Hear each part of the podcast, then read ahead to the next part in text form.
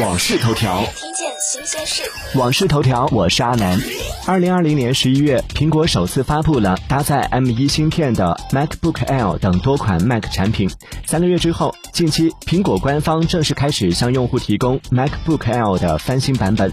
翻新版 MacBook Air 在美国的起售价为八百四十九美元，比标准零售价九百九十九美元便宜了一百五十美元，接近一千元人民币。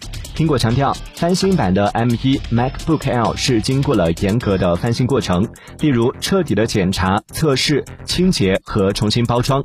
同时，用户同样可以获得一年的保修等服务。不过，目前国内还暂未上架最新的翻新 M1 MacBook Air 和 M1 MacBook Pro，预计会在今年晚些时候上架。这才三个月的时间，翻新机就降了一千块，要是等上一年，是不是能降个四五千块呢？